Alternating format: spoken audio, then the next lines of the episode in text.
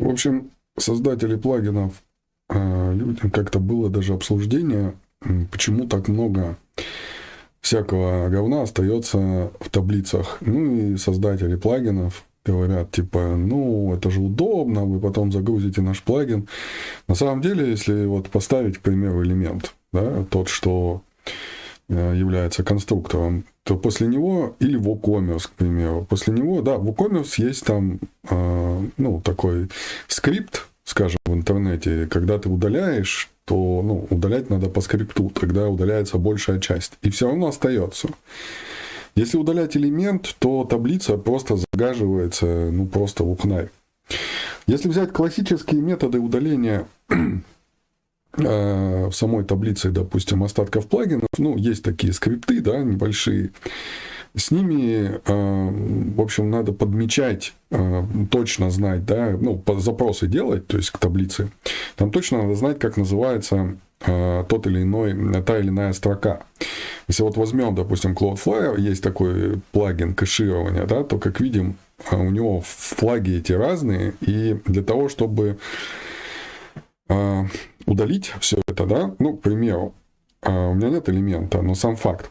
Если сюда вбить элемент, то здесь будет э, там порядка 50, возможно, даже больше э, этих пунктов.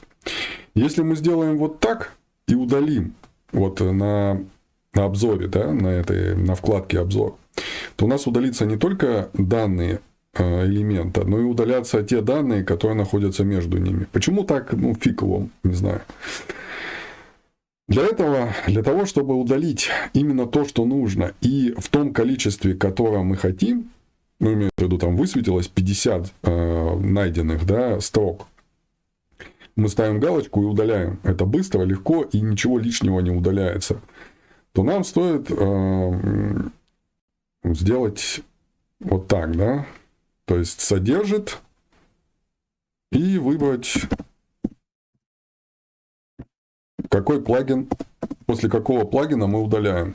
А, вообще, некоторые плагины, скажем, хорошо бы перед удалением посмотреть в таблице, как они называются, потому что плагин может называться Cloudflare, а его таблица, она может называться совершенно по-иному. Это реальный факт. То есть, вот, допустим, в SEO плагин, он называется SEO плагин, а, как он забыл. А когда в таблицу заходишь, там совершенно другое название.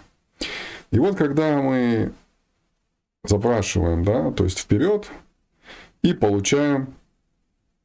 А, здесь мы можем просто поставить галочку и удалить. Допустим, мы можем сделать, давайте так. Опять же, чтобы вернуться к поиску, а поиск обязательно начинать вот отсюда, да. Мы можем сделать вот так.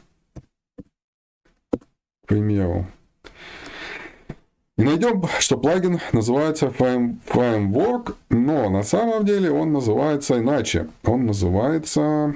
Так, ну давайте, ладно, сейчас зайдем в таблицу просто, да? Люди, которые не знают, они вообще удаляют чуть ли не вручную. Это долго, муторно и, э, в общем, давайте так, сейчас.